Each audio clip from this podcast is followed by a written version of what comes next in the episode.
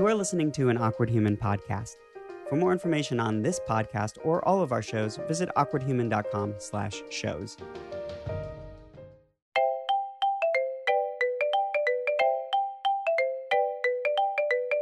Hello and welcome to Interview with a Nerd. I am your host, Richard Cardenas, and this is the new year. This is our very first episode of the new year, 2018. It's January. It's the middle of January. Um, that I don't feel like it's happened fast, but it's here. Where it's gonna. What what what day is this episode coming out on? The 18th. No, the 17th. Whatever. It's one of those days. Anyway, how's everyone doing? I hope you guys all had a great new year. Uh we're back. We're back. How did I celebrate my new year? Um, I oh, this is what I did, you guys, and I'm gonna talk very briefly about it. I watched Call Me by Your Name on New Year's Eve, uh, and then went home and was like, I'm not going out after that. But honestly, like, let's just be real serious here. I wasn't gonna go out even if I didn't see it. so anyway, I saw that movie. Uh, I liked it. I didn't love it, but I feel like I took away so much from it just because it reminded me of me being a young gay kid. Uh, I don't know that this kid was necessarily gay. He might have been bisexual, pansexual, whatever. I don't know. But um, this does focus around two men uh, having a relationship with each other. And anyway, it just reminded me of my childhood and and kind of like how I I had his experience, except in in not a good way, I guess. so I I left having a lot of feelings, and it and it took me about two or three weeks to finally stop thinking about the movie. Uh, what are we now in the third week of January? I guess so. It took me about a week or two to to kind of like get over thinking about it every single day. but um I don't know. I recommend it for people who have the the patience to sit through a movie that is kind of boring in the beginning. I mean, that was my feeling, but uh, it, it it worked out and everything. It's a great film. It's shot wonderfully. the the The setting is in Italy and it's very beautiful and everything. I enjoyed the film for the most part. Like I said, I liked it. I didn't love it. Um, I think I loved the idea of the film a lot more than I loved the actual film. Great performances all around, but um yeah, I think it's just a personal thing for me, uh, where it's like even even I don't know, even if they didn't they didn't need to do anything different. I just think that the kind of story they told and everything, like there is no way that me myself personally could have loved it. Um any more than was possible, I guess. I don't know, whatever. I'm just rambling at this point.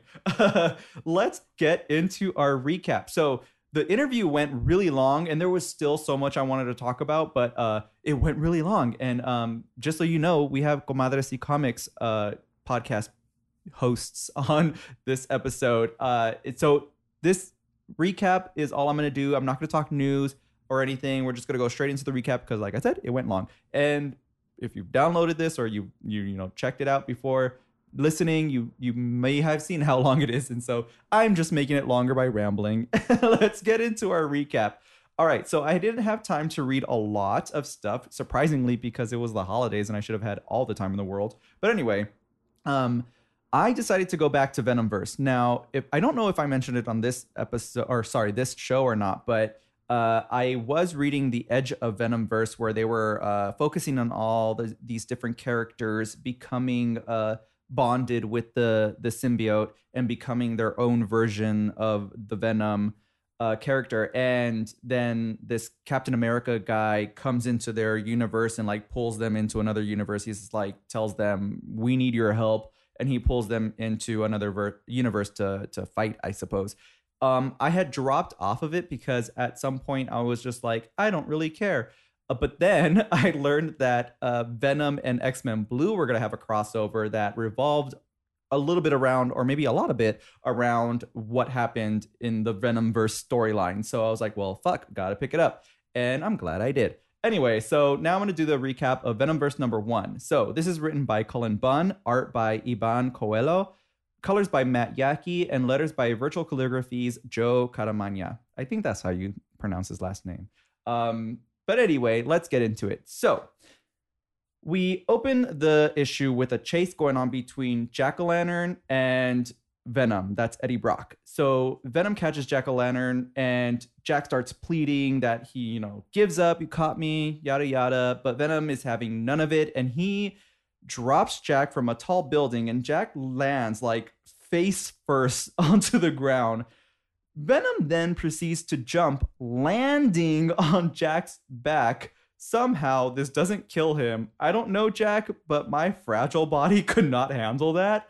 Uh, so anyway, these kids witness what happened and start talking to each other and and saying like, should we call the cops or something? But Venom tells them basically like not to worry about it. And then all of a sudden, Venom starts like swirling away into the air and eventually appearing into this other universe. Um, so in this sh- world that looks strange, he's greeted by a little boy that looks very pale and he's wearing these torn clothes and stuff. And the boy's asking for help, and Eddie starts to reach his hand out, and then in comes um, Venom Captain America's shield.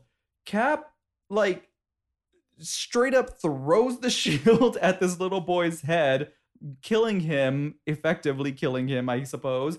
Um, and and Venom's like, "Whoa, what the hell is happening?" And Cap basically comes on. He's like, he warns Venom that what he saw wasn't really what he saw, and we see this white frail mummy with a demodog head thing like lying on the floor essentially dead. I'm so i'm assuming he's dead. But anyway uh venom cap leads venom back to his hideout where they meet a bunch of other venom heroes. So we meet uh, venom doctor strange and he explains that the symbiotes from all over the multiverse are being hunted down by these things that they are calling poisons or poison poisons yeah anyway um, if one of these creatures touches a symbiote, it basically kills the host and takes over the symbiote.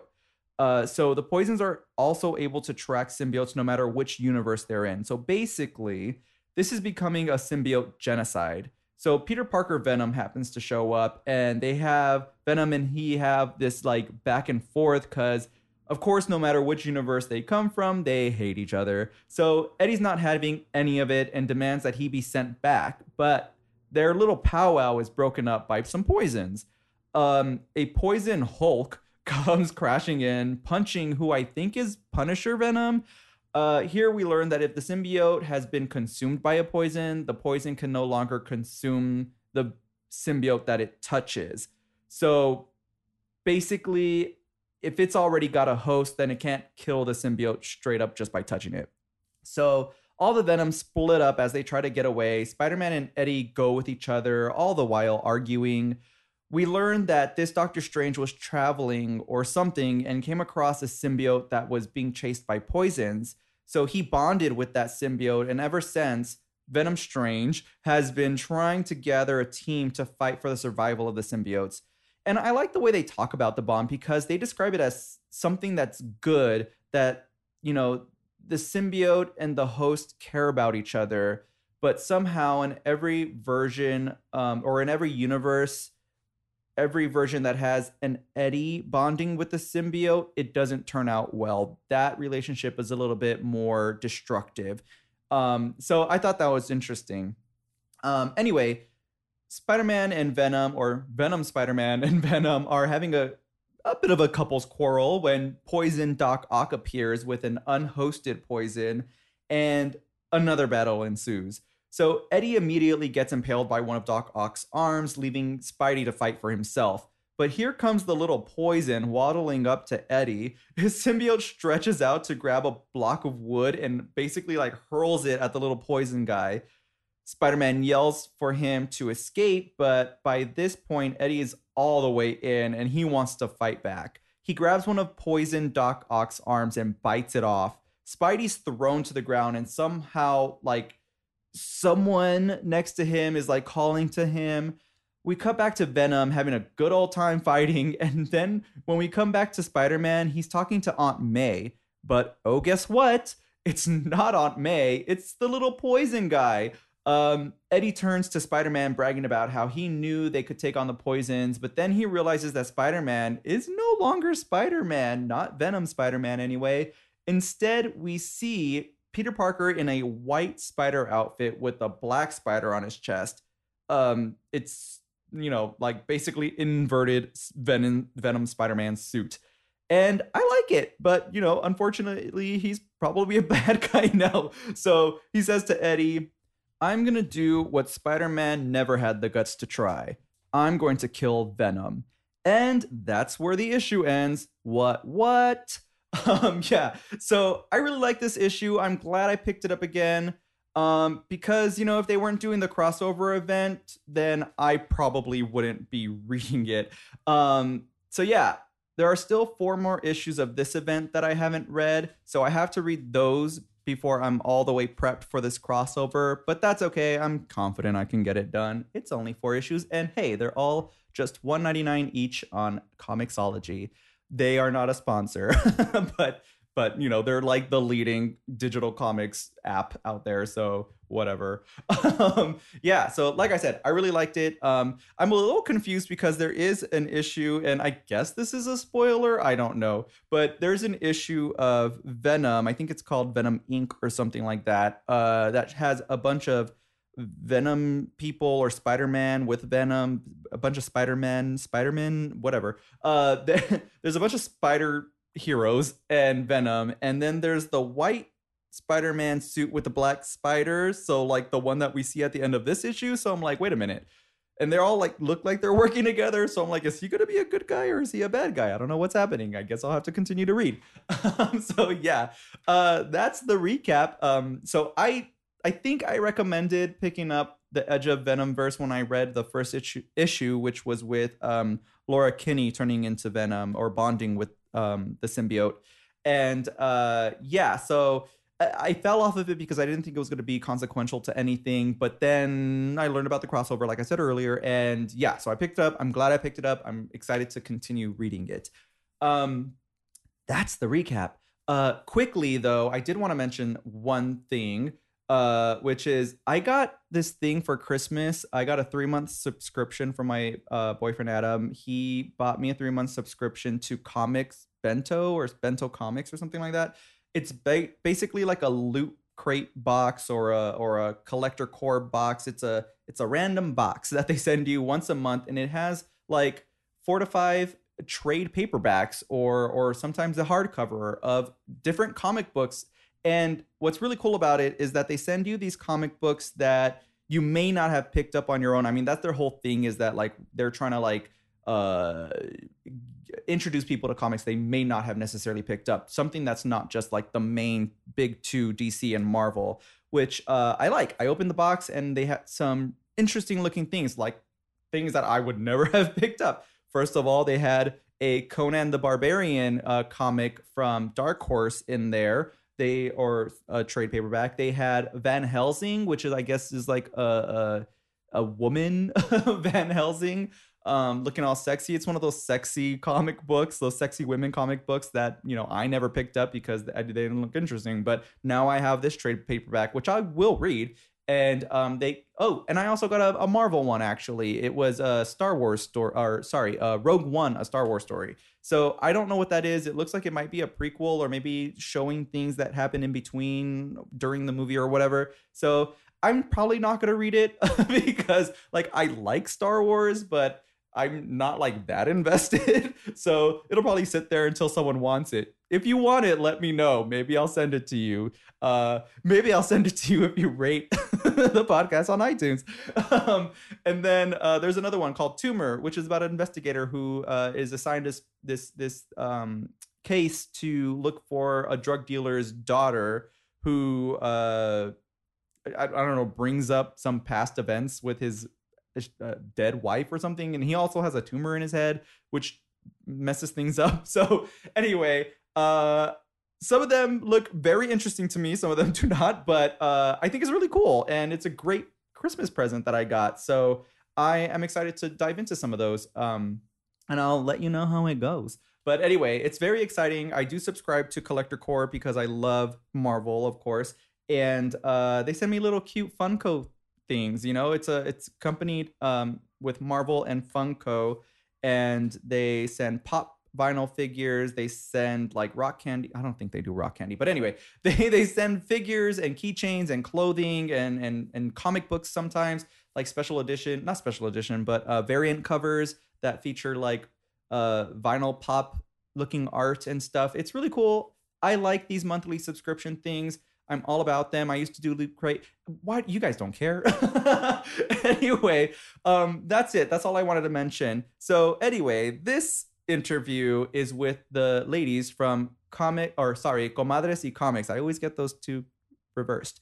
Um, and I was very happy to have them on. It was a fun conversation. We talk a lot about what they're into and you know their podcast and um there like i said earlier there was so much more i wanted to talk to them about that i even told them we were going to talk about but we just ran out of time even though we talked for like an hour and a half we ran out of time um so i definitely want to have them back on at some point down the line um if not individually. And yeah so i hope you guys enjoy this interview. I know i did and here it is. All right, hello everyone. I'm here with the uh, hosts of Comics. E- no, sorry, Comadres y Comics Yes. podcast. Yes, I've been wanting them on for the on the show for a while, and they're finally here. But anyway, uh, so let me introduce everyone. We've got uh, Sara Bazan. Hello, Bazan, guys. Bazan. Did I just fuck that up? no, you were doing really well. Okay, we got Sara Bazan. We have Jennifer Lopez. Yeah. Yeah, Not that it's- J Lo. Sorry, you guys. Tragically. She's in next week. Mm. Um, and then we've got Kristen Parraz.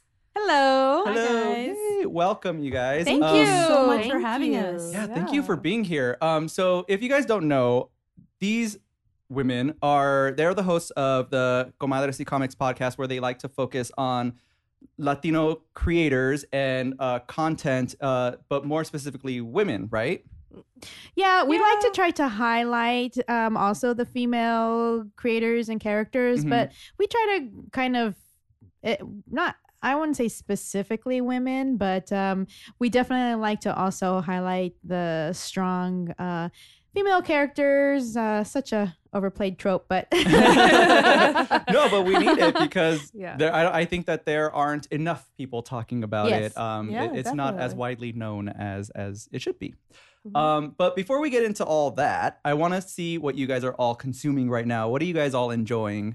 well, this is Sara, and I I'm loving uh, the Marvel Runaways Mm, on, Ooh, on yeah. uh, net. Uh, was it Hulu? yes. Amazing. I'm Jen really and I loving were just talking about that on the car ride over. Yeah, Oh, we were. so good. I oh my gosh, I'm just uh, I'm I'm all about streaming, Mhm. and uh, so uh, I've consumed just about everything. You know, um, Punisher, uh, Daredevil, uh, even uh, Iron Fist. So Mhm. right now, right now, um, I guess uh, just Marvel's Runaways. I just saw the Netflix, uh, the toys that shaped us, or the toys that made us. It's a Netflix. It's a documentary, right? Yeah. Okay. Yeah. That guys is so good. Highly recommend it. So that's what I'm consuming as of right now. Mm, did you ever read the comics for uh, Runaways?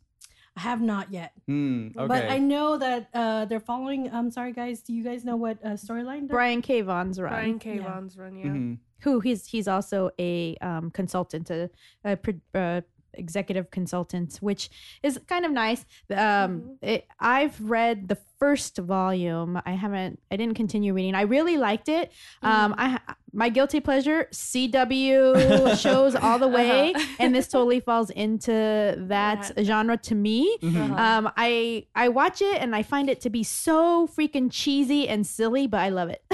no, it is. It is. It's just like it's just like higher quality Yeah. cheesy though. Yeah. just, just, just a tad bit. yeah, yeah. Actually, you're absolutely right. I also watched The Gifted, and The Gifted is not nearly as higher quality as a Marvel's Runaways. So Mm. Yeah. I watched them both, but they're they're kind of similar, but completely different. But the cheese is more.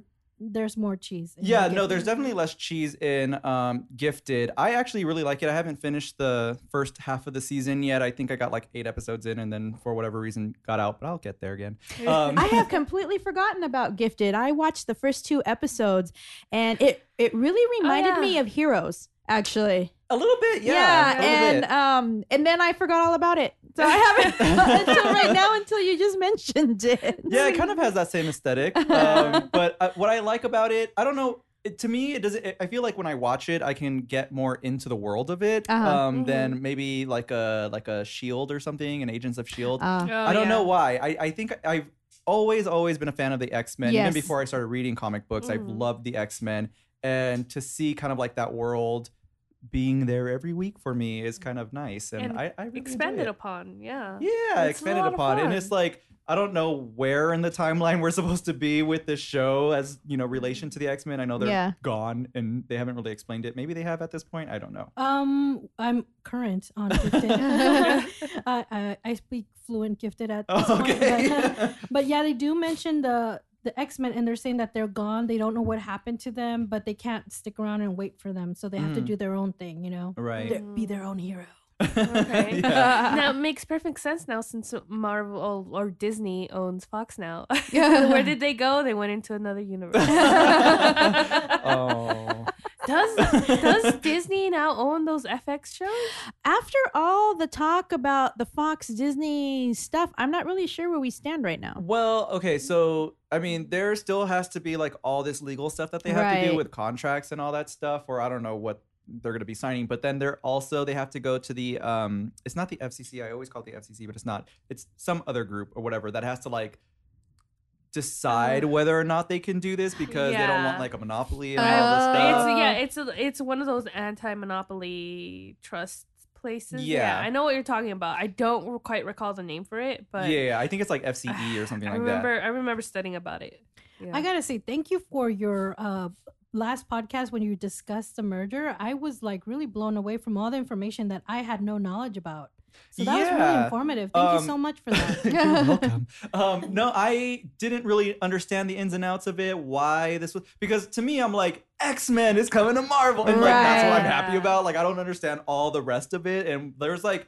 I have a lot of people on Facebook and you know social media, whatever, who are fans of comics and and the movies and everything, and who are like, "This is such a bad idea," and I'm like, "What are you talking about? You Yeah. crazy?" So I was Yeah. like, "I need to talk to someone who understands what's going on." On, yeah. And that uh, was yeah. just so informative. I Yeah. loved it. yeah. yeah, Thank you. thank you. Um, Um, Kristen, what are you what are you all about right now? Right now, in fact, uh, w- Jen and I just drove here from our uh, from our Yes. rivals of. Uh, and Jen doesn't like when I say Ixalan, but rivals of Yeah. Ixalan. if you're pronouncing it correctly, it's what Ishalan. Ishalan. yes. Um, I am into playing Magic the Gathering right now. Wow. Tragically, me as well. oh my gosh i was okay so when we first purchased heidi ho uh at three years ago wait That's your uh, comic book 14 shop. yes 14 15 16 oh it's four years no Four it was three years in Three november years. It's gonna be four years. It'll this yeah, it'll be four years this November. Um, the comic book shop Heidi Ho Comics um was uh, also had a very big Magic the Gathering component Mhm. in the shop. I had never heard of Magic Oh, the okay. Gathering, and um, quite honestly, did not know that there was such a hierarchy of geekdom Mm. that existed Uh-huh, uh-huh. and uh and so i was like kind of like really very like um not very interested in it i'm like oh that's like that's just a, a whole nother level. Like those those guys they just uh you know play Mhm. sorry guys if you're listening but literally i was like oh th- those are just guys that uh live in their mom's basement Some, not all. Oh my god. and it turns out um, it's a long story but the the short story is that um, i'm really all about um, access and equality in the geek worlds and realms and uh, that was one of my major um, uh, subjects that i kind of wanted to put focus on when we bought heidi ho comics Mhm. and I wanted to make sure that women and marginalized uh, uh, people who belonged in marginalized groups who might have. Uh, due to stereotypes or for whatever negative experiences they might have had in the past, felt uncomfortable in a comic book shop. Mhm. I wanted to make sure that they felt like they were welcome at Heidi Mm. Ho. And I realized that um, I had been spending so much time putting my efforts into making that happen on the comic book side that I had neglected the magic side. And for a lot of some stereotypes that I held about, you know, the players and the games and stuff. So I finally, right before the holidays, said, you know what, I'm I'm gonna do this. And so I jumped all in and I started learning. And lo and behold, I freaking am like so super excited about it. I have my own commander deck. Today I played pre-release. I've drafted a couple times and I like it. And Wow. if that makes me a stu- if that puts me up one rung on the geek hierarchy, then so be it. no, that's perfectly fine. Um, the funny thing is, is that okay? So I've played Magic, Okay. and, and for a while, my boyfriend and I got like not like super into it, but we would. We didn't have anyone else to play with, but we would play against each other. But Yeah. um, this was probably like a year, two years ago, or something, where I knew no one who was playing it, Uh-huh. and I always like knew it was there because when I was younger, my cousin was like obsessed with it, and he like would force okay. us to play with him, even though I had no idea what was going on. But I like um, how I forced Jen. yeah, she dragged me in along with her. This is this is how the conversation went. She was just like super getting into it, and I was there. I would believe for the book club. Well, I wasn't even on the clock, and she was just like, "Jen, look, they have dragon decks," and, and then she was just like, and then I turned around, and I was just like. I can be convinced Nice. because it's not known if you haven't listened to our podcast, but I really like dragons, like fantasy creatures. I think they're super cool, and they're Mhm. like they're like uh, it's it's like drag it's like dinosaurs, and then it's dragons, Mm. and like I really love dragons. They're yeah, cool. and once I put my interest out there, Mhm.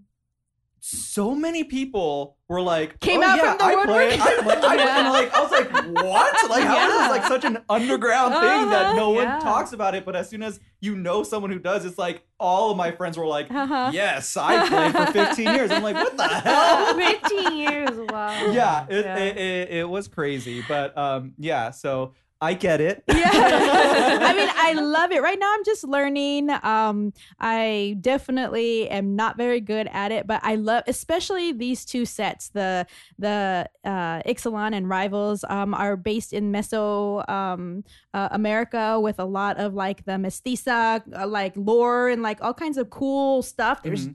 There's there's Aztec, Aztec, yeah, there's- yeah. um dinosaurs and merfolk and Mm. vampires that and are it- conquistadors. Yes. Yeah. Uh, it's just so freaking cool, and the art is just amazing. Mhm. And just from uh, observing from the outside, you don't really get how super like involved this that this game is, and how um, how really like interesting it can be. Mhm. So yes, that is what I am all about right now.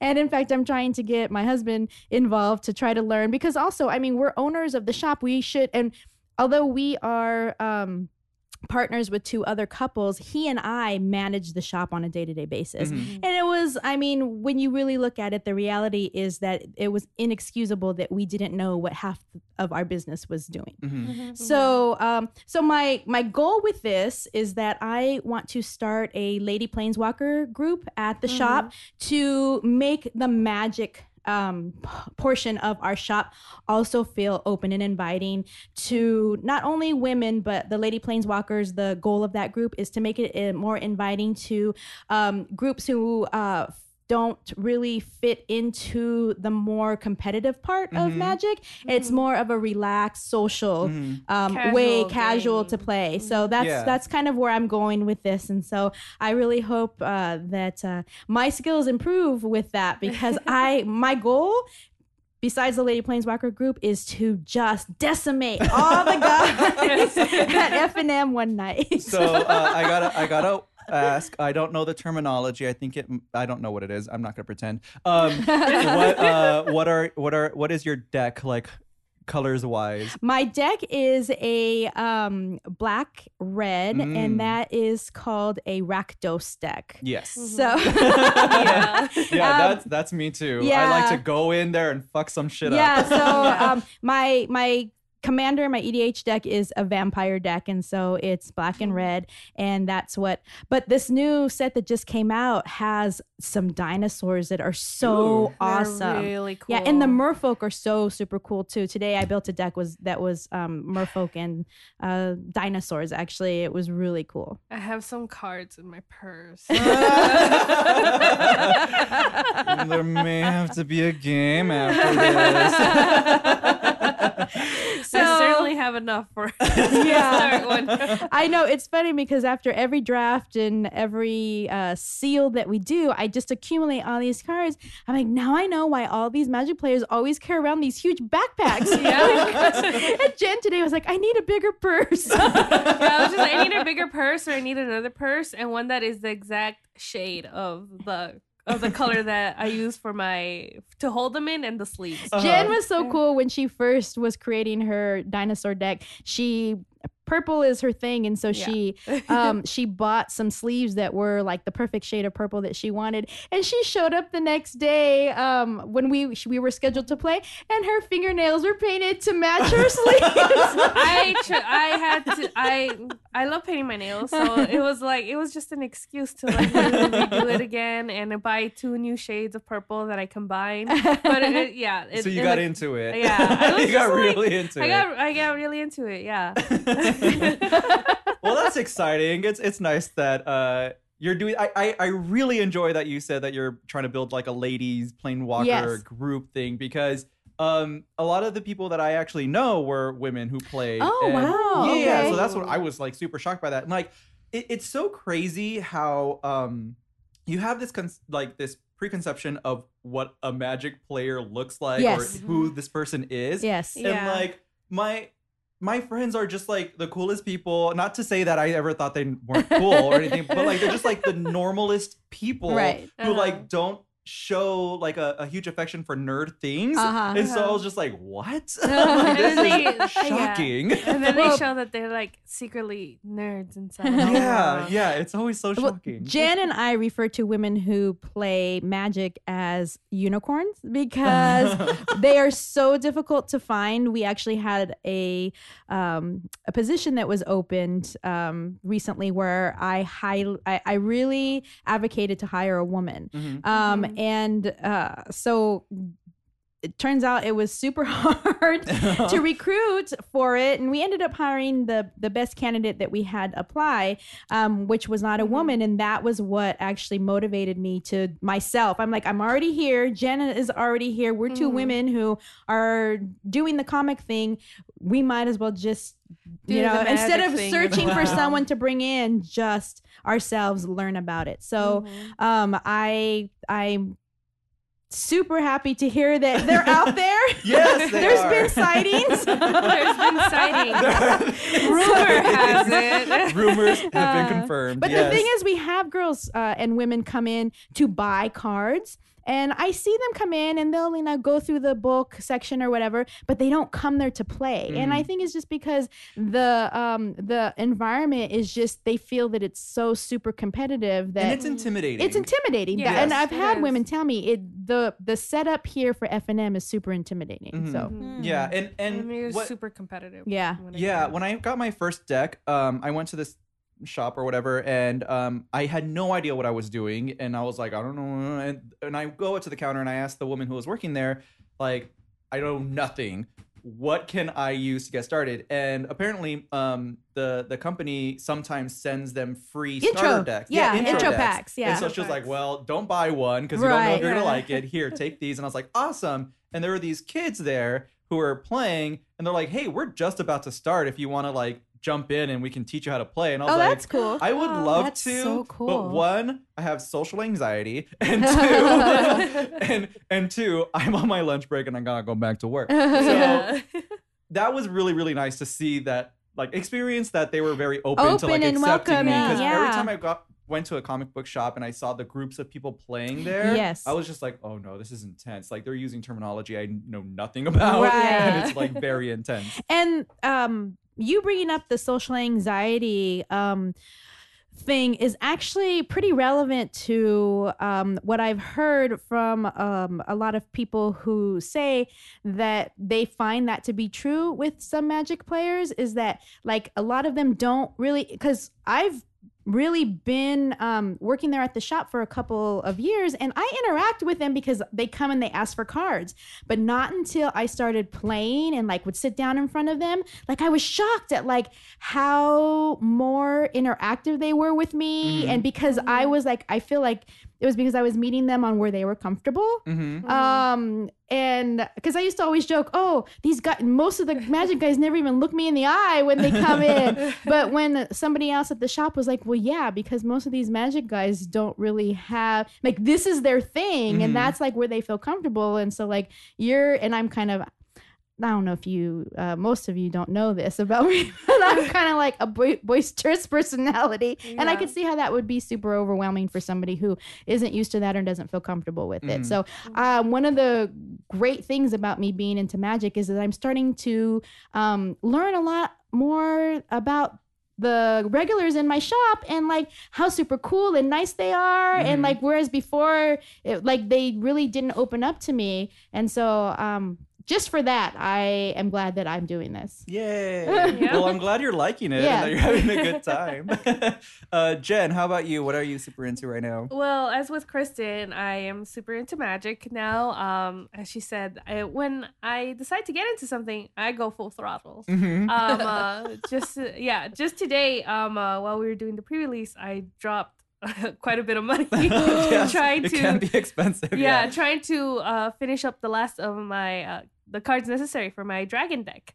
Um, uh, oh, you said dinosaurs. It was dragons. Yeah, dragons. Um, um, because that's that's what I wanted to do. Mhm. And the commander sets had just come out for 2017, and they decided to release a dragon one. So I was just like, well, I'm gonna go with dragons. And so, um, I dropped a pretty penny today. And yeah. and jen doesn't just want the good card she wants the good pretty cards I which means that like yeah. the price is inflated on those cards and so because they're foil cards, so like more people want them, and they also have like uh less of a drop rate, so like they're rarer to find.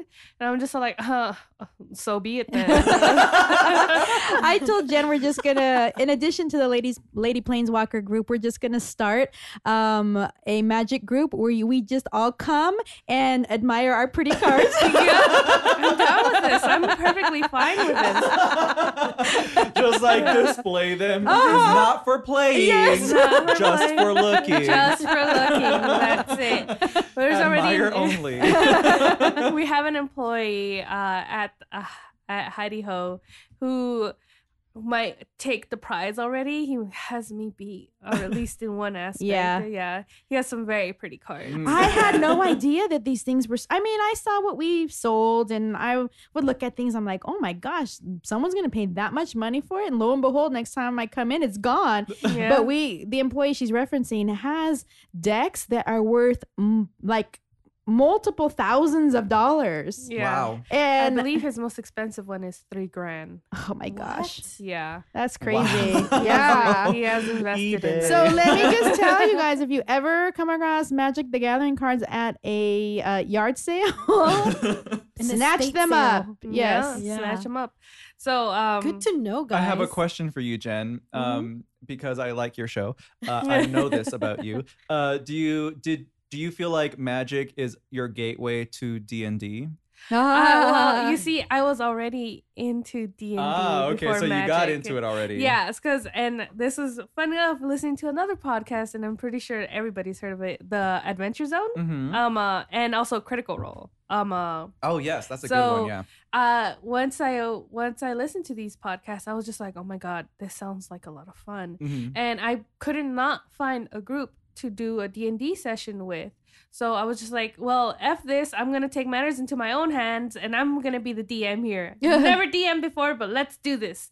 So I bought all the handbooks. I dragged my little brother and my little sister and my best friend uh, with me. And we had uh, one of our first sessions and it was a lot of fun. Oh, cool. Yeah, I Awesome. hadn't told anyone. So it was a lot of fun, a lot of the world building and everything. It was, it was, um, uh, and they enjoyed it too, which I was glad because my little sister is all about pop culture and she's like, she was like not really into the nerdy stuff.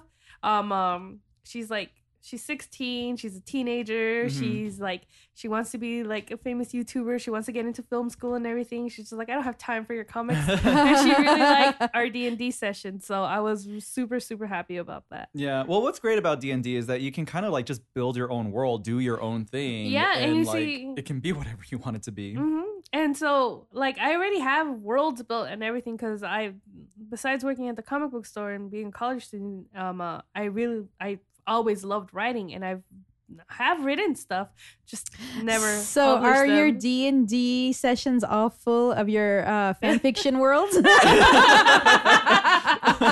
those are for another thing. Oh, okay, okay. No, that's this is original fiction. Original, all original stuff. No, no fan fiction. That's that's a whole nother domain. nice. but um, um, but yeah, that's another thing you could say that I'm into is D and D. I'm really super getting into D and D, and um, um, I do buy some of the like stories that they have set out, like Mhm. the books and stuff. It's fifty bucks a book. I know Oh, they're wow. expensive. They're expensive, but they're they're a lot of fun. But also, most of some of them I only like buy one, and then I build off of it, or I do like my own thing. Um, but I already have like another session plan and stuff. Um, um for with whenever my best friend and my siblings are free. So I'm I'm really liking D and D. And-. Um, How do you fit all this nerdiness into your life? She's also a hardcore gamer. Yes. Okay, let- let's- let's get into it. Let's I'm get not into a it. gamer. Oh my God. This coming from someone who is like, okay, do I do, do I go and eat dinner or do I go home and have more time in front of the TV playing my mean, games? It's a question for the ages. it, it truly okay. So yeah, that's another thing is that I'm super into is um, um oh my god, and it just started too. Overwatch and Overwatch League. Girl. Yeah. Don't. no, so because I, I I bought Overwatch about a year ago now.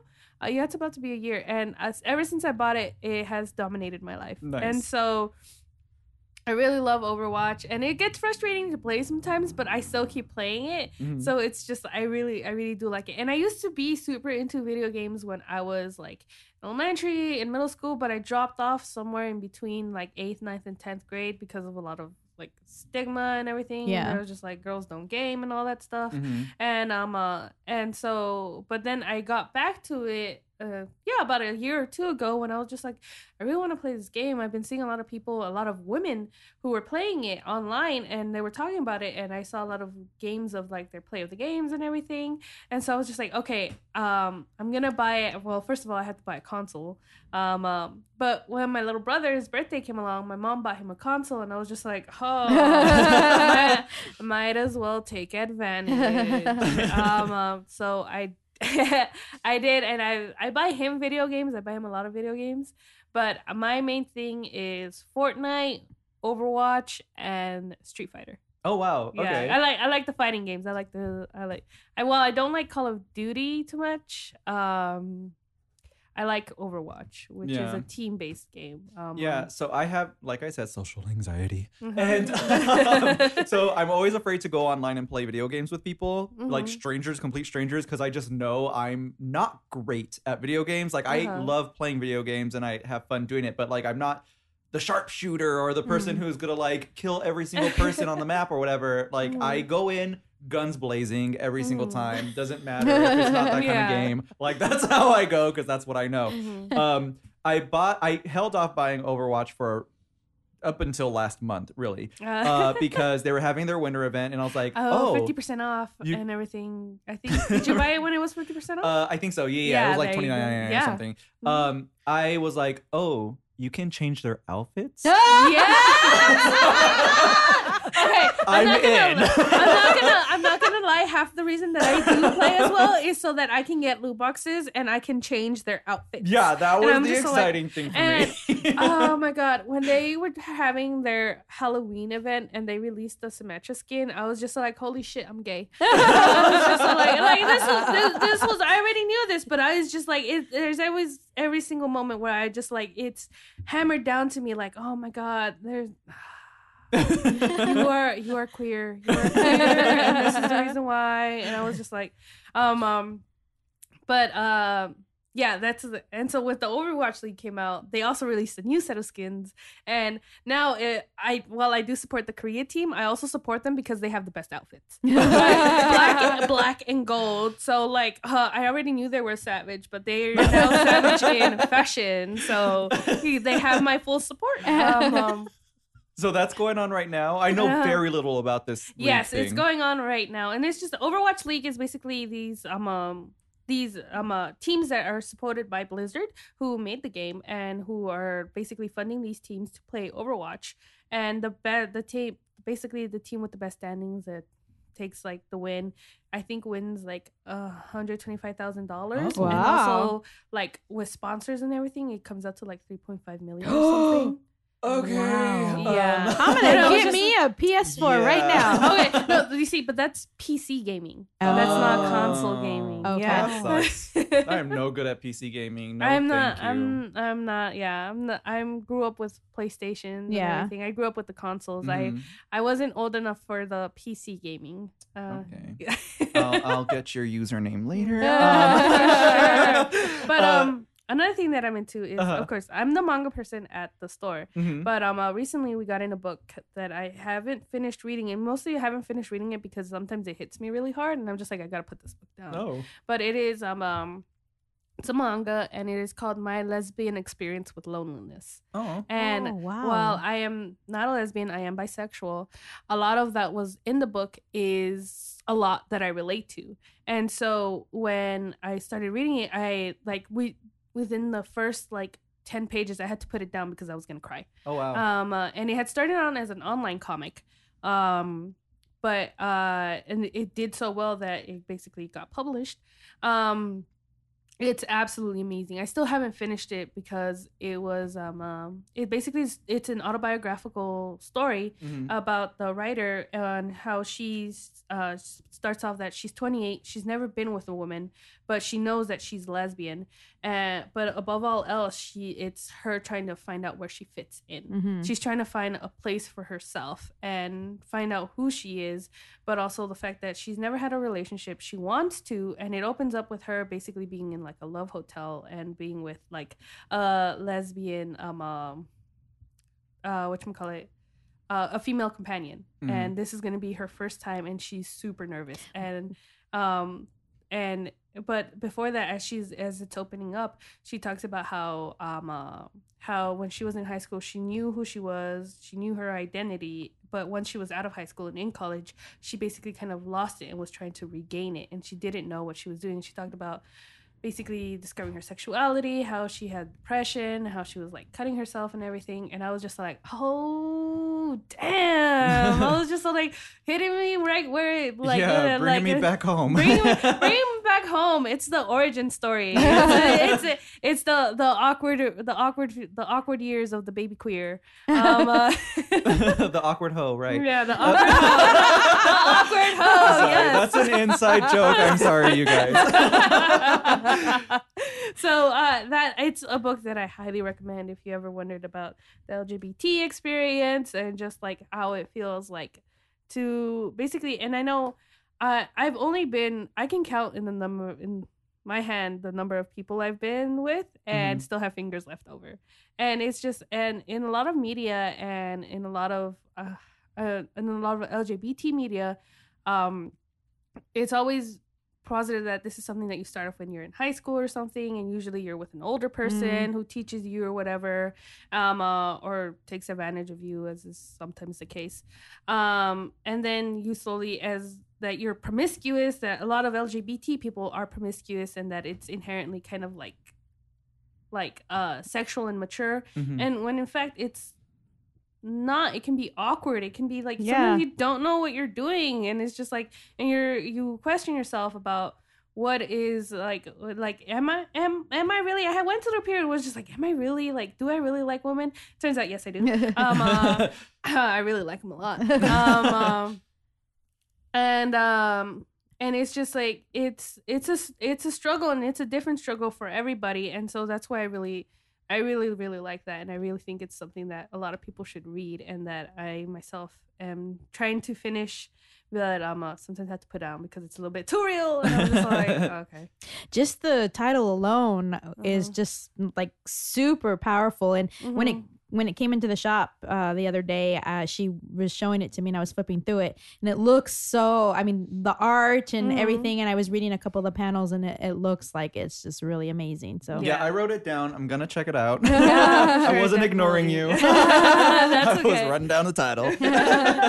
But yeah, um, um, my lesbian experience with loneliness, and I forget the name of the author right now, but I believe she's done a few other things. But I think some of it might be available also online because it was an online webcomic. Oh, okay, first, yeah. cool. Mhm. Um, well, thank you guys all for sharing all that stuff. Um, Yeah. I want to talk to you guys about your podcast and why you created it, why it's important that you guys created it.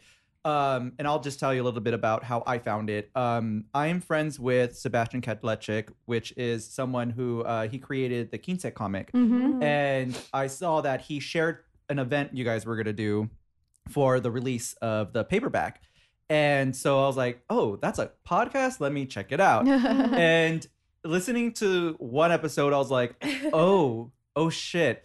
Um, for people who don't, for people who don't know, like, I like I'm- that I'm- reaction. yeah, yeah, yeah, yeah. I'm of Mexican descent, and so uh, I was like, this is the first time I've heard a podcast talking about these geek things, these nerd things, and it felt like people I grew up with, except talking about all this stuff that I didn't grow up with. But anyway, Yeah. like it was like, oh, oh wow. Like usually I'm used to listening to these like straight white guys talking about you know comic books and that Mhm. chick's hot and blah blah and i was just like okay it was like the only thing that i could listen to but then i found you guys and i was like oh okay Yeah. it's on. Let me listen to everything they've done. Um, what? Who? Whose idea was it to come up with the podcast, and and how'd you guys get go from there?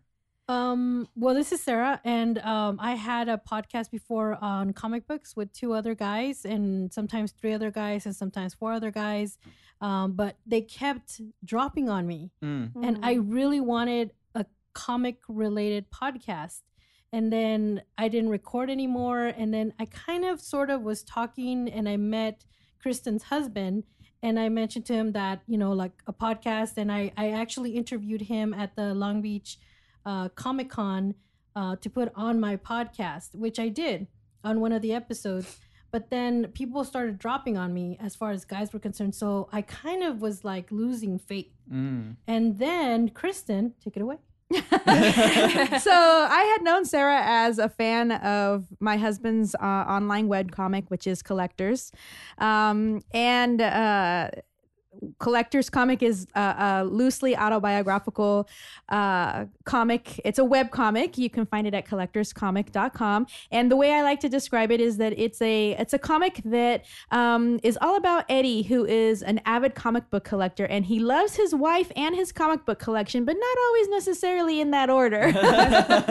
um, but so I knew Sara from that, and um, I had been talking to Eddie about wanting to do something that really focuses focused on women in the comic book industry. And the more I thought about it, I was like, you know what? It's not just women, but I mean, I I'm also Latina, and I wanted to kind of make like make it a lot more focused. I'm like, there's tons of women out there, although the people probably also think they're unicorn status as well. But there's tons of women out there that read comics. I'm like, but what about the Latina experience in the comic book industry? So I approached Sara one time. I'm like, I know you do podcasts, um, and I know you have this experience. What do you think about doing a podcast that highlights the Latinx? Um, presence in the comic book industry with uh, also a highlight of women.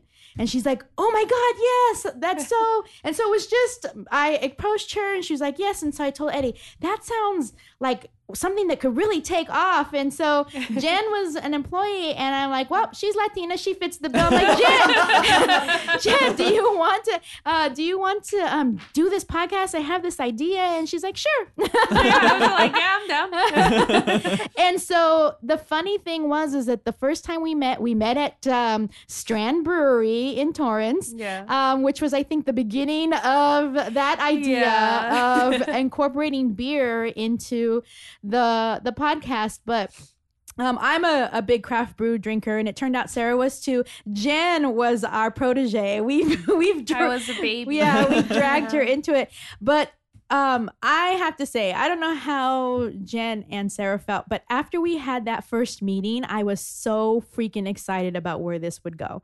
And then after we had our first podcast, I was like, the way that we actually we all have our individual strengths and our individual knowledge base. And the way that we played off each other and just the way the conversation flowed i was like oh my god this is like amazing. I it was like so just like it was meant to be. Mhm. um and then uh just from there the response and the acceptance that we've gotten from so many people like from just a, a small little idea that i had of wanting to um just focus on a marginalized or you know two marginalized groups within the comic book industry i didn't realize how freaking hungry latinos were Mhm. for this kind of content Mhm. yeah. Yeah, and actually, this is Sara. During uh, the time that um, that Kristen was telling me about a Latina focus and uh,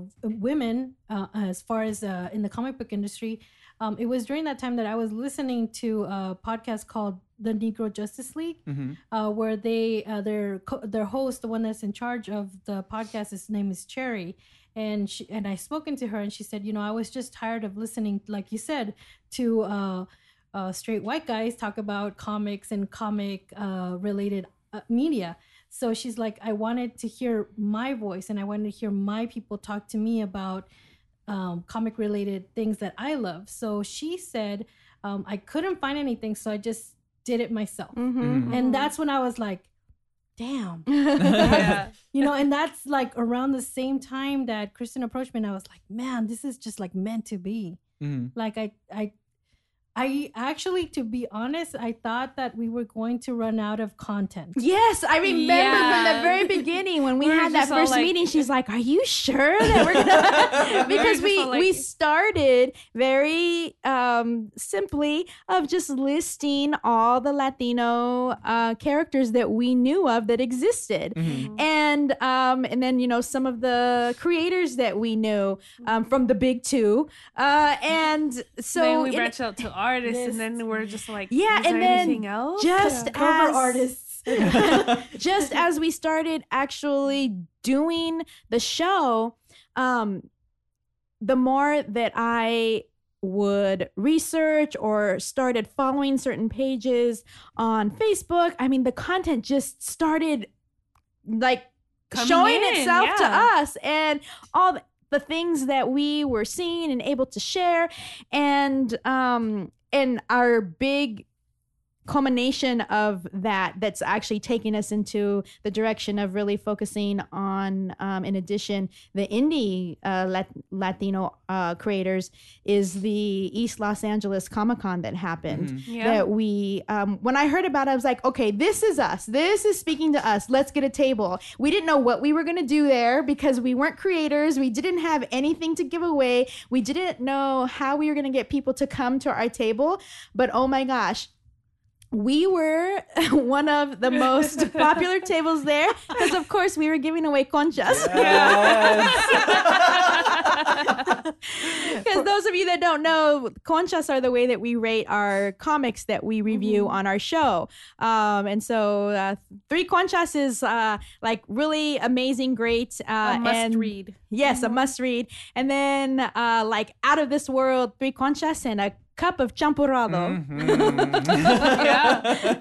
Yeah, And and so- for those of you guys who don't know what conchas are, they're a Mexican pastry. So Yeah. conchas, guys, we grew up with Yeah, that. conchas it means shell in Spanish, and so it's they're the little Mexican uh, pan dulce pastries that look like little shells. Mhm. Mhm. yeah um yeah I, I i love that so much a lot of the a lot of the things that you guys do i think it's just being you it's not that i that you guys like try to to to put out this this persona or whatever i think it's just you guys when you're talking but a lot of it the way you talk the the things you say and everything just like really hit home for me uh because it was like that familiarity Uh-huh. for me growing up you know latino and everything and and and, and it felt like family you know yeah. Oh, So that's I- so I- awesome to hear. yeah so I, I, I remember Thank listening to the, the yeah you're welcome Yeah. i remember listening to the first episode i listened to and i was just like oh wow like this is crazy. And I talked to Sara a little bit on my previous episode um, when we were talking about Coco. Mhm. Uh, how growing up, um, I was always teased. I was the most light skinned one, skinned one Oh, of my family. Uh, I had bright red hair as a little Mhm. kid. It got darker as I grew older, and um, they would always make fun of me. Yeah. And they would say like, "Oh, güero," Yeah. and and um, camarón and stuff like that and they, would- they would call me all these names and and it felt to me like i i was so upset by that that i started rejecting Yeah. like my Yeah. mexican side of, of of who i am and everything Mhm. and even my friends would tease me about being too mexican and like you know Mhm. growing up I, I was you know surrounded by people who weren't necessarily mexican or whatever and they would Mhm. tease me about like oh you're so chunty and blah blah and all Yeah. this stuff Oh. and then, and so like that combination like coming from my family coming from my friends i was like well fuck it. Yeah. like if, if they think i'm white and they think i'm too mexican then i'm just gonna be white. And so like i started you know rejecting that culture. And Yeah. so hearing you guys watching coco and everything i was just like oh i need to reconnect. So it was it was it was nice to hear you guys uh my first experience with you guys. It was it was very nice. Um i do want to know uh to get a little bit uh deeper into things is growing up uh how when did you guys get into this nerd culture and like did you guys uh, were you already a part of it you know as young kids what was that experience like being latina women Mm. Um, this is Sara. I'm going to go ahead and start. Um, um, my parents uh, weren't really supportive about being artistic or anything like that, but uh, there was a swamp meet on uh, Redondo Beach Boulevard in Gardena, and we would always drive by this comic shop called Geoffrey's Comics in Gardena and slash Torrance. And they had these really colorful colors and the Super Friends out front, and you know, painted on the um, on the window. And I always longed to go into that store. I mean, I longed to go into that store since I was like 10. And but I grew up watching like the Super Friends and uh, Scooby Doo and Batman and uh, watched the the Adam West Batman. So you know, I liked it from that. But I always like was drawn to Geoffrey's comics, and I didn't get to walk in there until I was in high school.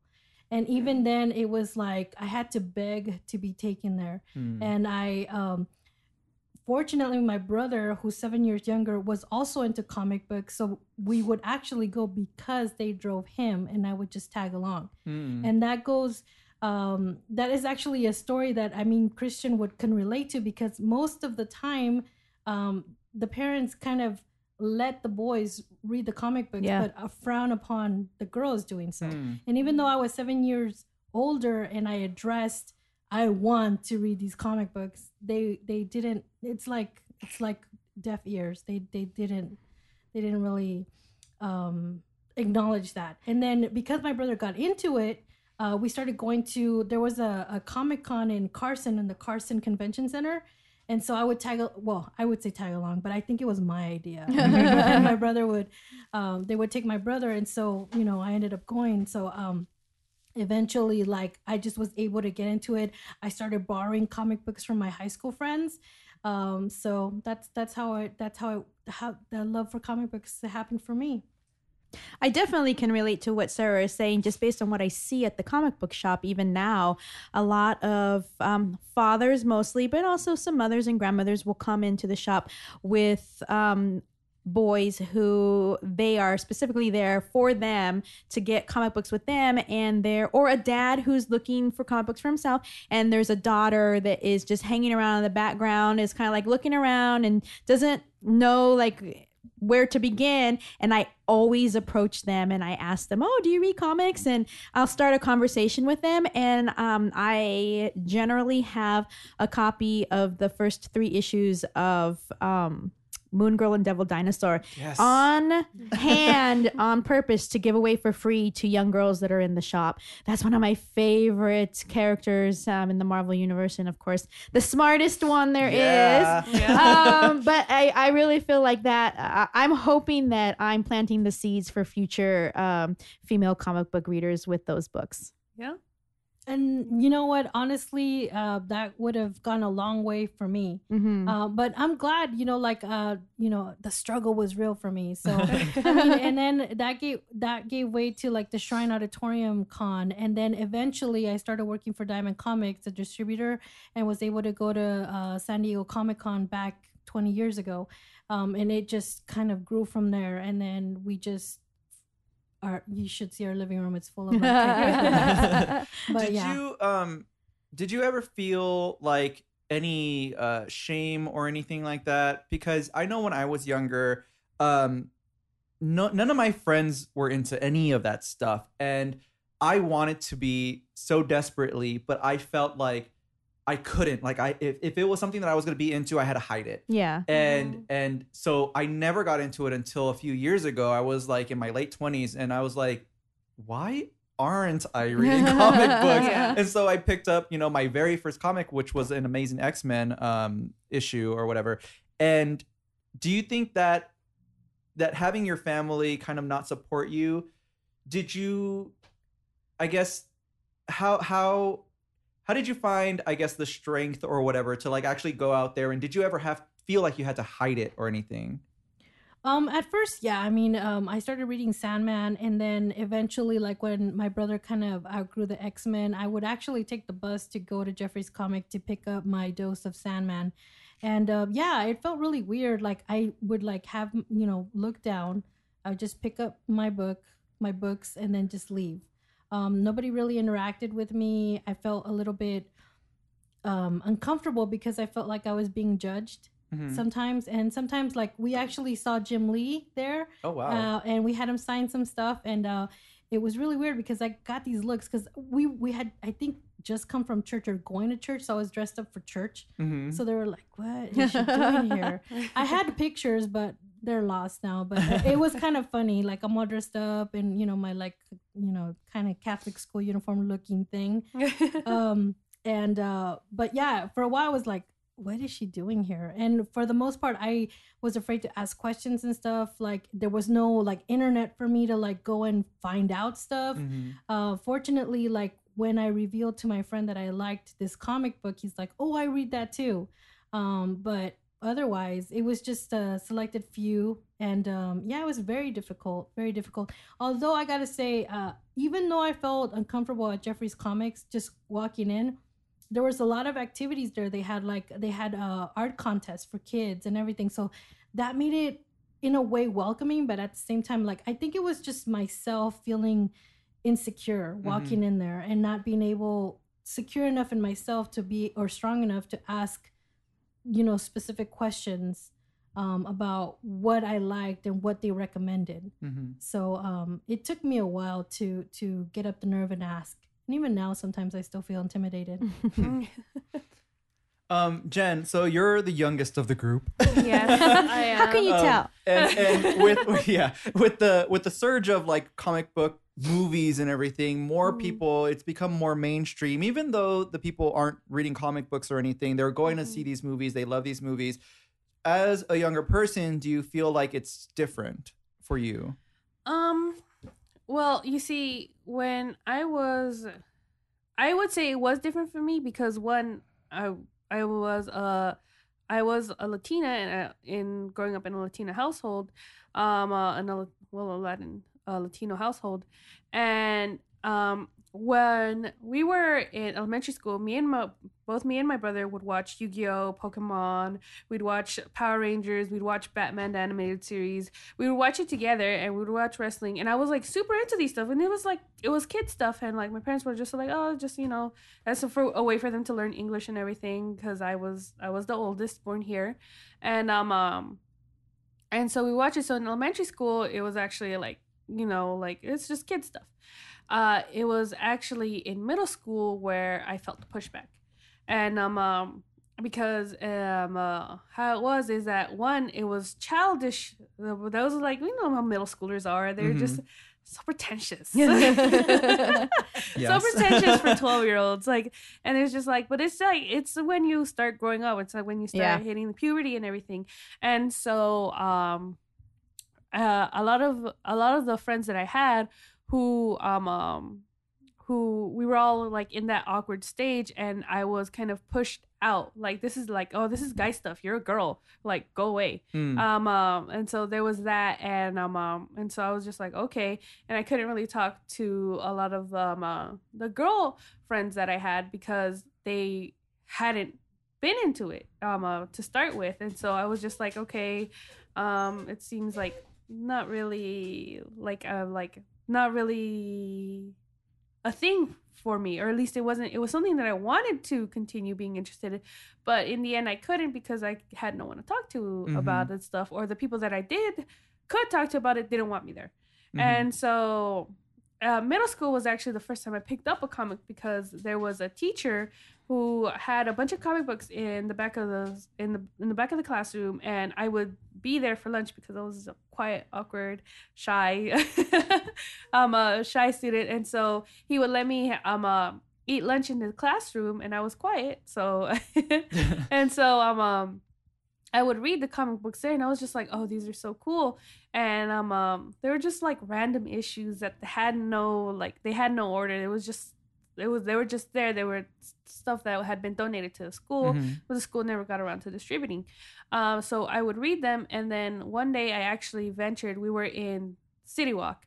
Um, uh, and there's a there was a comic book store there. I don't know if it's still there. I haven't been think to so. City, I haven't been to City Walk in a while, and um, the Teen Titans show had just ended, um, uh, the animated show, and I wanted to know more about Starfire and Raven and Robin and uh, Cyborg and everything. So I walked into the comic book store and immediately felt isolated. Hmm. Uh, it was quiet. It was cold. It no one, no one talked to me. No one anything. And then so I, and I was like 12, 13.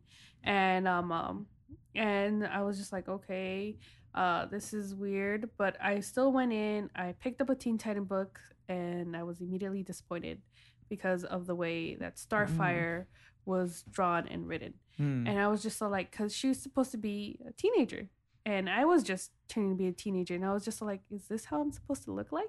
And I She was just over like, sexualized. yeah, Yeah. and she was like, I was like, one, I was just like, is this how I'm supposed to look like? Is this what, is this what like what I'm supposed to be, and I'm not? And like, is this what other people wanted me to be?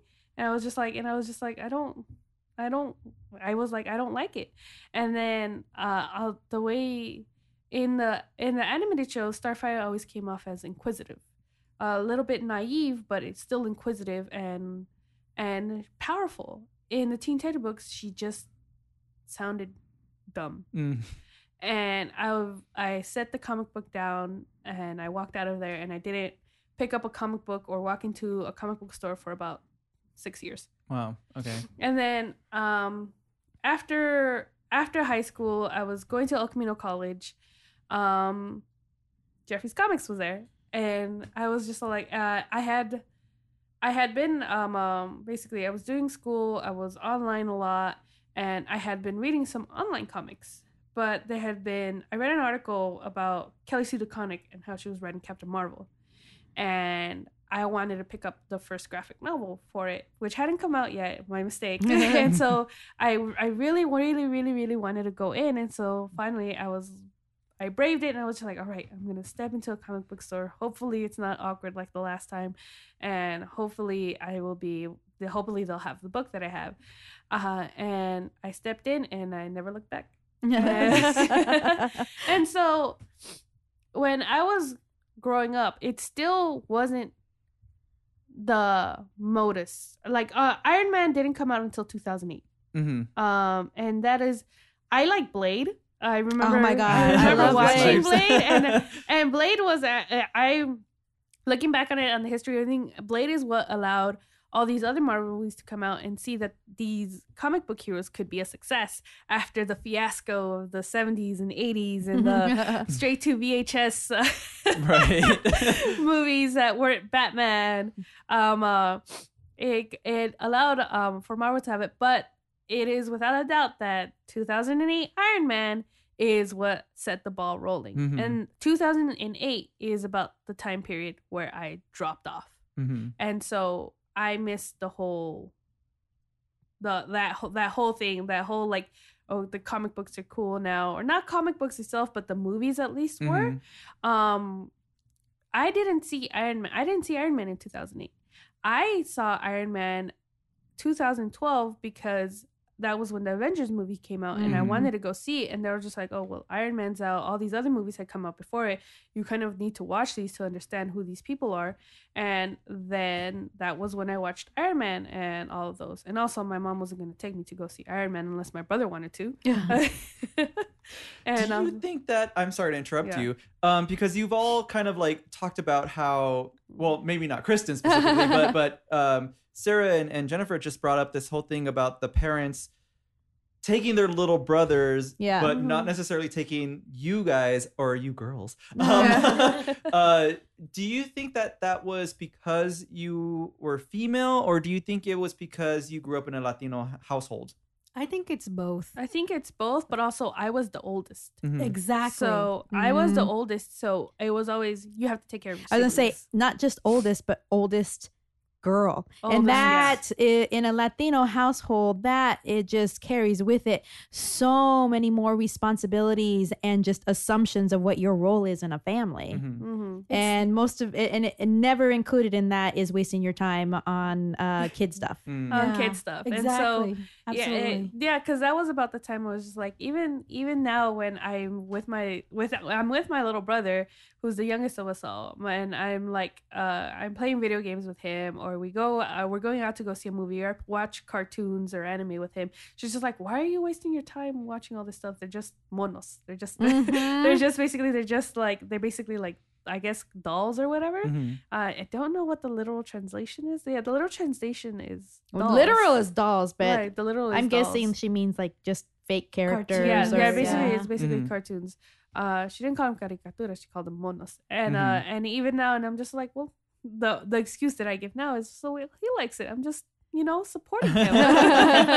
Yeah, and I- um, I, I guess that's just um I, I definitely didn't grow up in a in a traditional Mexican household because for one, uh, my dad raised me and my sister on his own. Mm. Uh, my Mhm. mom left and everything. So so I had that which is different. Um and also I'm the younger son of, of Oh. my dad and stuff. So it was very different for me when I was growing up. It was more about the video games. Like I was able to do that and kind of get away with that. I Mhm. always felt the pressure more, and it was my own internal pressure. It wasn't ever that it was expressed that I couldn't like these things. It was just that I felt like if I like these things, my friends are gonna reject me and and they're Mhm. gonna like not understand it because they were all you know into like emo music and, and- and stuff like that. Like it was all about about you know Morrissey and The Cure and, and like you have to you know dress goth and eyeliner and and, and piercings and all that stuff and so it- I know it- that very well. yeah yeah and so it, it was like oh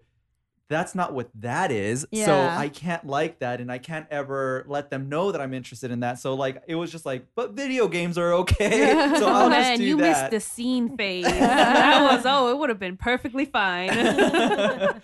uh yeah so I, i'm i'm wondering if if my experience with my dad and being the younger son would have been different because we didn't i don't think even my older sister she didn't really have that responsibility of Mm. having to take Mhm. care of me and stuff um so i just like i wonder if that like maybe more comes from the maternal figure Yeah. than it does from the father hmm Um, well, it's kind of my my parents both immigrated from a small town in Mexico called Latenango in Puebla, and uh, it, Mm. it- there's dirt roads. There were no like city lights. I mean, when you walk down the road, it was pitch black. There's corn fields everywhere. Uh, so they came from the small town, right? And uh, so for them, it was uh, to nurture the female, especially if they're the oldest, to know how to make frijoles, to know Mhm. how to make eggs, to know how to make rice, to you know start doing the laundry at a certain time, start washing the dishes before I get home.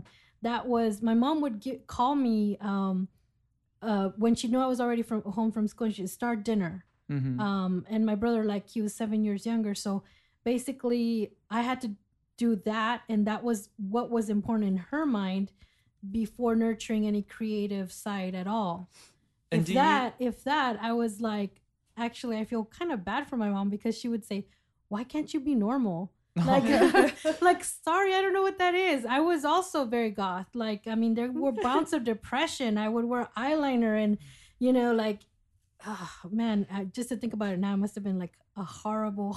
um, It was like- I, I don't, I don't, I don't mean to like get deep and Oprah on you. Um, do you, did your, with you know, you guys all have younger brothers. Um, do you feel like your parents were not just easier on them, but maybe Yes. more supportive of that? Absolutely. Oh my Oh, god. yeah. Yes. Definitely. Hey, can I get an amen? Amen. I wouldn't necessarily say more supportive because I feel like they supported us Oh, equally. yeah. But our roles, I mean, my brother is 12 years younger. So that is um, uh, a huge difference. And so um, I always like to say that we both grew up only children Hmm. because once he was about five, I moved away to college. And so then he was just at home by himself. But I just remember coming back and visiting, and he never had chores that he had to do on Saturday morning. My mom was knocking on my bedroom door at 6:30 in the morning every freaking Saturday saying, You gotta vacuum, you gotta dust, you gotta he never did any of those things. Um, he was never um, shown how to do laundry. He was never shown how to cook. He was never shown to do a- a lot of things that I had to do. Um, Mhm. And then when I was home, I was always entrusted with, and she used to always joke and say that that's why she waited so long is so she could have a built-in babysitter. Uh, um, but I was um, definitely, you know, when I was there, a lot of people used to, when we were together, um, say, "Oh, is this your son?" Uh, and I was like, uh, "No, I would have been twelve. But um, but that is kind of the role that I took with him. And so even though my parents were super supportive of both of us in whatever endeavors that we showed interest in, um, the the role of just um caretaker and, and caregiver that um was instilled in me as i believe a female um was it was it was a gender role that, uh, that they uh, the box that they fit me into because i was a girl Do you Mhm. think that if if your brother were older than you, if the if the ages were reversed, it would have been his responsibility to do all that stuff while you had the freedom to not have those chores? no No. No? Okay. i i really don't No, and, and it's the little things like he can go over sleep over Yes. his friends at Mhm. you know age seven, where I am eighteen and I can't be out past ten. You know, it was just ridiculous things like that. yeah Mhm. And I think it had a lot to do with sustaining my virtue, which I don't even, I don't even. Like, if they'd only known It's like I- if only they know. honestly i do not know what the big deal is and hopefully like if i come across any girls i mean i don't want to pervert them or anything but it's not that big of a deal how come he gets to sleep around and i have to wait till i'm married Mhm. and a lot of that growing up thing was like maintaining the virtue um being a good housewife and and now that we're in the us i have to actually work a full-time job too what excuse me one of the one or two of these things has got to go. no. um, yeah, what I what I like about what's happening right now, the the climate of the U.S. and the world, uh, with you know women coming up and and and being more empowered and empowering each other. I feel like hopefully that kind of stuff. Even though I feel like it is cultural, um, Mhm. uh, I I hope that it's at least a little bit influential to change things. Yeah, the funny thing about that is that we're talking about how traditionally um, Latino families, that is how the components of it work, with the females having a specific role. But also within the Latino family, I think we all can attest, um, us three, that our mothers was the one were the ones who, and my grandmother for sure, who set the rules, who said what goes, who Mhm. was like, you know, for lack of a better term, the chingona that made things happen. Yeah. and, and and um but that latino um machismo thing was um definitely like i, I i've shared uh, before um i don't know if this was on air or off air but um growing up i i mean my grandmother used to clean houses for a living and i always say you know she used i think people sometimes would look down on her for that but now as an older woman i'm like she was a freaking entrepreneur. She ran her own business. She I used to sit and watch her do her own books, and she would go out and she would recruit new um, new customers to uh, to clean their house, and she was making the money and bringing it into the house. But at the same time, I would see um uh her uh she had a long-term boyfriend. They never got married. And he was 10 years younger. So now you guys know where i get it from. Actually my husband's older than me. Um she was feisty. Um but i would be in the kitchen and um her boyfriend she would be sitting in the living room and my boyfriend uh, my boyfriend her boyfriend would be in the kitchen and he would yell to her in the living room to come get him a glass of water Oh my god. Wow. and she would do it Uh, and as a young, you know, growing up in the 80s and being there through the 90s and the 2000s and everything and seeing that, it would be so hard for me to not say something, but I never did because I'm like, she's from a different time. It's a different era. This is what she, but oh my, I, I used to want to go get that glass of water for him and just throw it in his face. Did you and you understood that as a kid, seeing this that that shouldn't be the yes, case. Yes, it used to it used to really Wow. grate on my nerves, but um, but at the same time, seeing that, but it being so like contrary to the strong woman that I knew my grandmother was, and she was also the oldest of twelve in her uh, family, and she was the caretaker for her family, and her dad died uh, when she was twelve, so she was um, really a caretaker, um, Mhm. and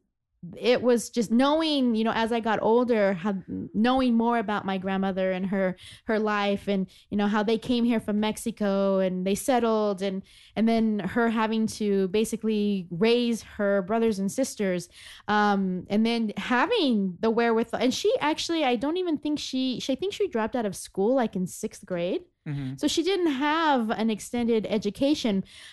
And I remember as a child her instilling in me how important education Mhm. was. Mhm. Uh, and so just uh, my grandmother lived to be 100. Oh wow. And so just uh, I she was a, an amazing role model for me and to uh, and actually not really being cognizant of it until we started talking about our intro into the comic world on Comadres y Comics. She was kind of my introduction to comics. We used to sit together. It was our thing on Sunday mornings and get the funnies out and we would read the comic strips together. And so that was kind of from The there original comic.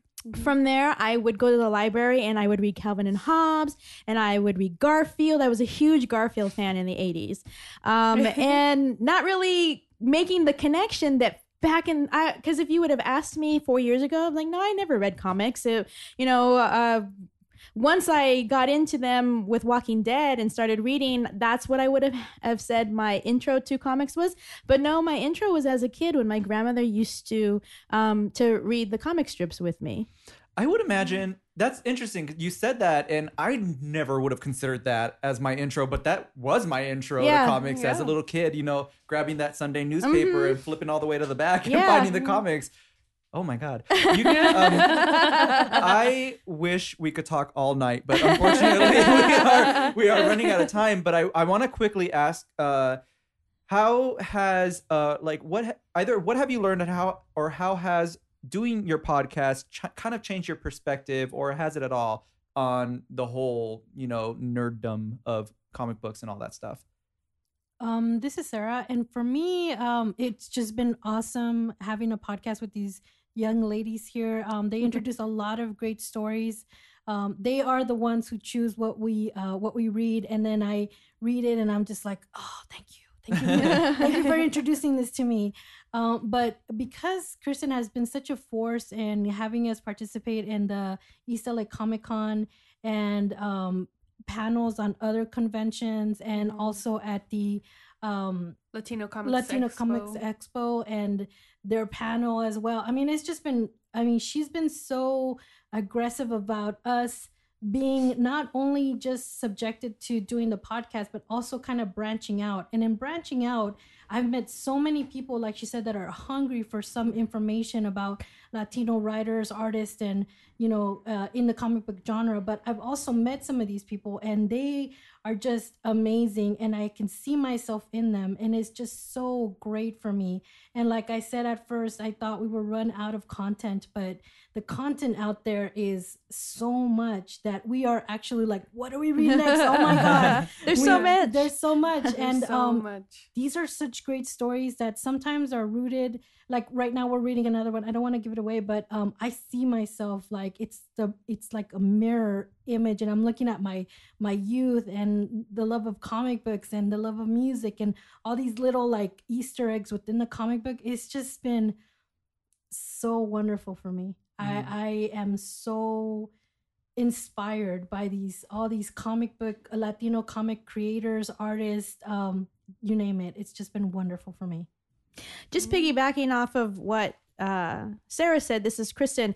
I think one of the things that has surprised me the most is how many um, Latinx creators we've come across and that are actually out there already doing the work, that are, you know, toiling away at their weekly webcomic or, you know, trying to get their um, quarterly zine published or whatever it is that they're doing. Like in the beginning, again, echoing what she said, we thought we were going to run out of stuff. You know, after we did um, America and Yeah. uh, Love and Rockets, we're like, okay, what next?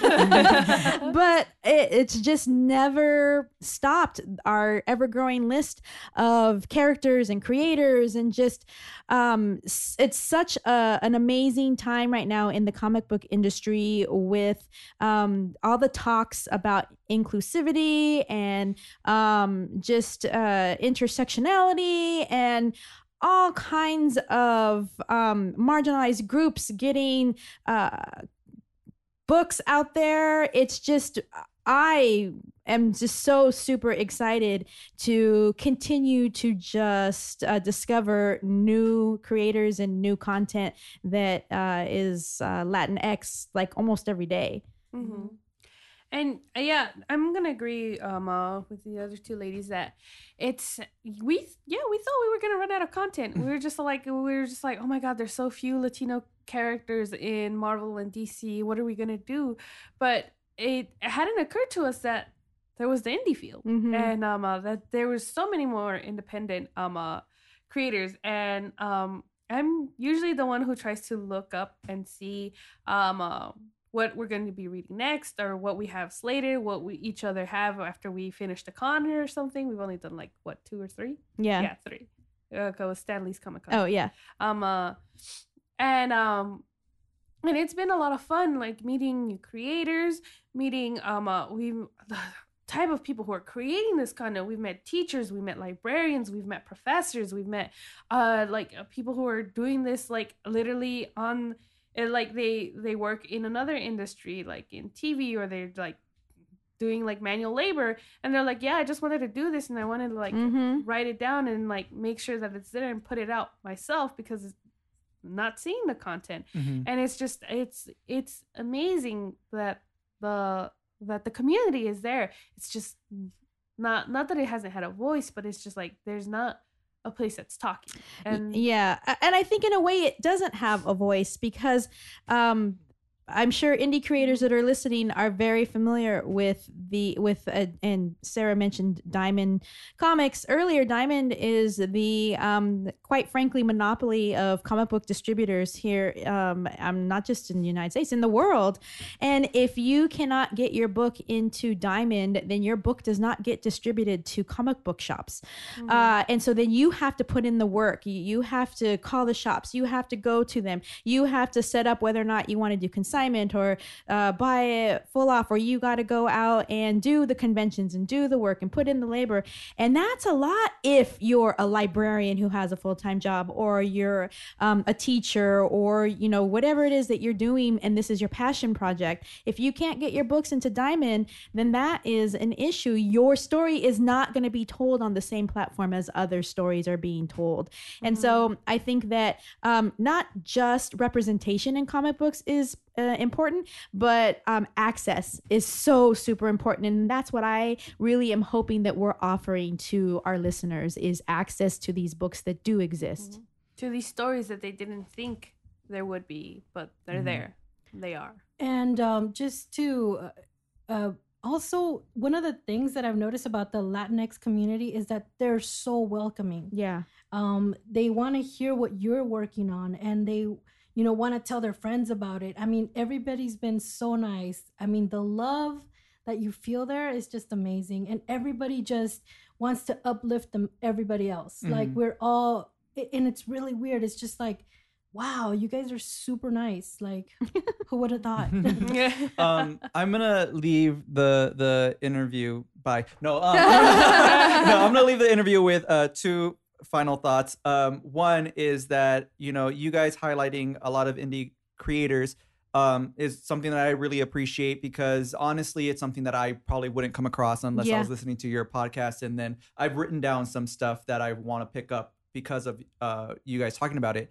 So I really appreciate that. But two, when I'm looking for content of people talking about things, you know, whether it's a podcast or or a YouTube video or whatever it is, when they're talking about stuff that they're consuming, I specifically look for positives Mm. um, Mhm. podcasts or whatever shows that are positive because I feel like there's just so much negativity and there's so many people like talking shit about something Yeah. that they've read or something and and whenever you guys don't like something I feel like you always try to talk about the things that were good We about try to be a kind. book Yeah. or something you're like you know it wasn't my favorite it had this going for it pick it up if you want like you I, I really appreciate how positive you guys are and especially that you guys have this segment called juntos y fuertes Ah, Yes. um, and which is you highlighting someone who may have been marginalized or who's going through something or something that you guys have noticed that that you just want to put more focus on mhm. and and I really enjoy that and it's something that I try to do on my show especially at the end of every show I say you know like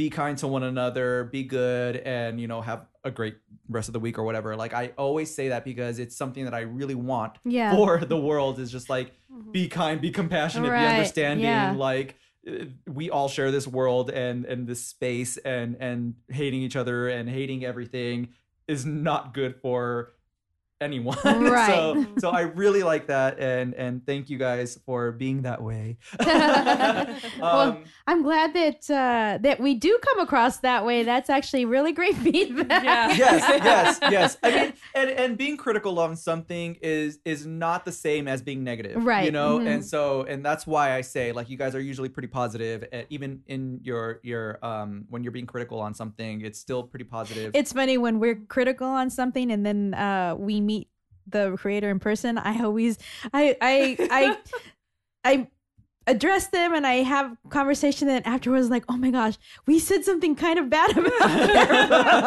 and I always feel weird about it. But no, for sure. Like I feel like picking out the positive is so important. yes yes Mhm. it is and i appreciate it Uh-huh. um where can everyone find your show online and social media all that Oh, stuff Uh, well, we are on iTunes and Podomatic, uh, Comadres y Comics podcast. Yes, and you can find us on Instagram at Comadres y Comics, And you can find us on Twitter at Comic Comadres. as well as Facebook, which is, I believe, also is it Comic Comadres? Comic Comadres. Yes. And you can email us with either compliments, suggestions, books, and stuff like that at um, um Com- comadresycomics at gmail.com. Yes. I also, uh, we also have a Snapchat. So if you guys want to see what the in the back of uh what what is it? Behind the scenes. behind the scenes the back of the scenes. Yes behind the scenes footage uh follow us on snapchat. Nice. Well thank you all so much for being on my show. I loved this interview. It was so much Thank you for Oh, inviting thank us. you It was so so much. fun. yay. I loved it. Thank you. Yeah, and hopefully we um, left a good impression and we'll be invited back. yes please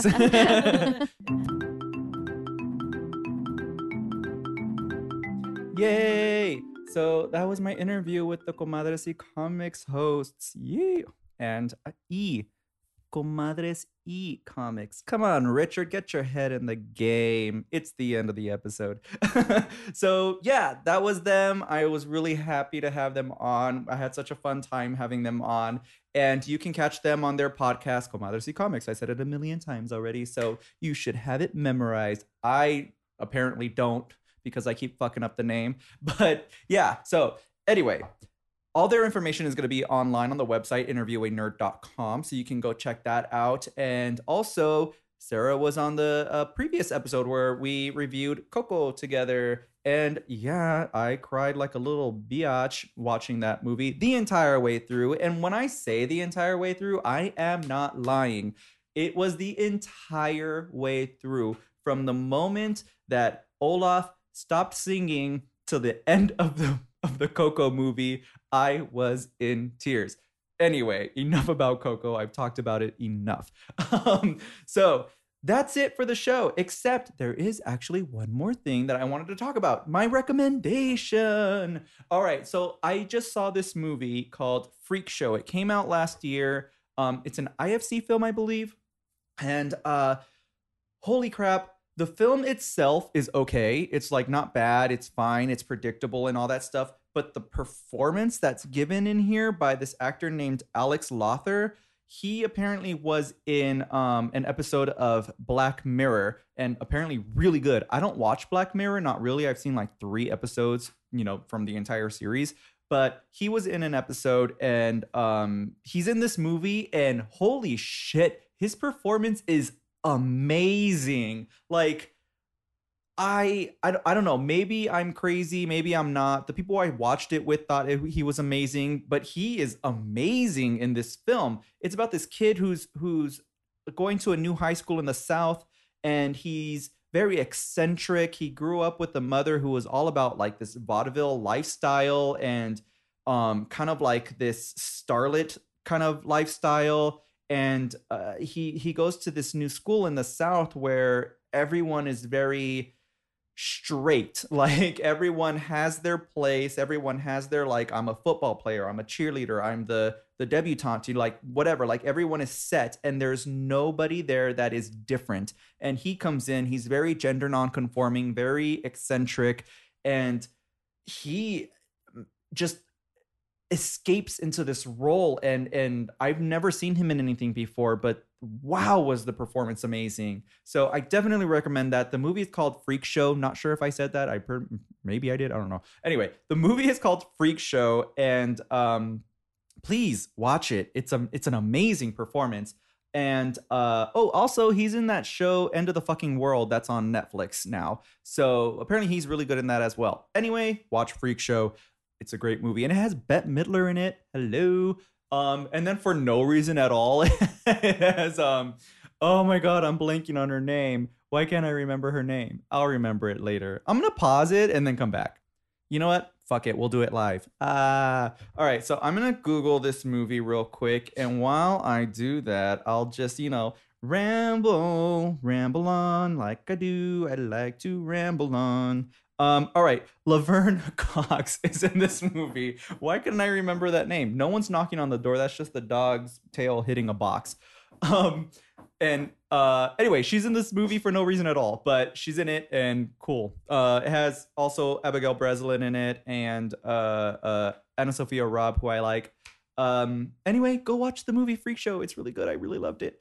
Um, well, actually, I didn't love the movie. I loved him in the movie. I loved Alex Lawther in this movie. Um, and that's it. That's the end of the episode. Thank you guys so much for listening. Remember, the website is interviewwithanerd.com. Also, the uh, Twitter is interviewanerd. And you can follow me uh, uh, at Le Richard C. That's everywhere. Le Richard C. Without the stumbling. That's everywhere. That's on Twitter and Instagram. And if you can find me on Facebook, hey, friend request me there, I suppose. Um, and that's it. Thank you so much for listening. Be kind to one another, stay lovely, and I will see you guys on the next one. Bye.